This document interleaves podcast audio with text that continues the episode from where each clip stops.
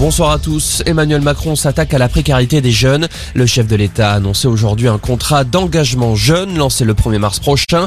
500 euros par mois en échange d'une formation de 15 à 20 heures par semaine pour les jeunes de 16 à 25 ans. Alors comment réagissent les principaux concernés? Écoutez Paul Maillot, président de la Fédération des associations générales étudiantes. C'est euh, plutôt de la déception sur cette annonce, euh, bien en deçà des ambitions premières du dispositif euh, annoncé en juillet dernier par le président, qui aujourd'hui ne concerne que voilà à peu près la moitié hein, des, des, des, jeunes qui auraient dû être concernés. On était sur plus d'un million, aujourd'hui on se retrouve entre 5 et 600 000. Ça réduit pas mal le panel de jeunes qui peuvent en bénéficier sur des montants qui vont jusqu'à 500 euros et non pas au moins. donc ce qui là aussi est assez dérangeant, qu'avec 500 euros on ne vit pas, hein, c'est plus de la survie en l'occurrence, et que ce soit des profils différents, c'est pas le problème. Au contraire, il faut qu'on puisse avoir tous les profils qui soient considérés dans ce dispositif, mais euh, aujourd'hui, on ne parle pas des jeunes actifs qui ont des contrats précaires, on ne parle pas des jeunes diplômés, euh, et ça, c'est des situations qui sont dérangeantes.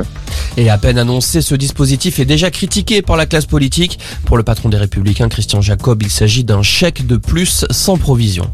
Il a refusé de répondre aux questions du juge. Nicolas Sarkozy est resté silencieux cet après-midi lors de son audition au procès des sondages de l'Élysée. Selon l'ancien chef de l'État, sa convocation est inconstitutionnelle. Harry Habitant, mis en examen pour viol. L'acteur et humoriste avait été placé en garde à vue dimanche après une plainte déposée ce week-end. Harry Habitant est placé sous contrôle judiciaire. Une première avancée à la COP26. Plus de 80 pays s'engagent à réduire leurs émissions de méthane de 30% d'ici 2030. Parmi les signataires, l'Union européenne et les États-Unis.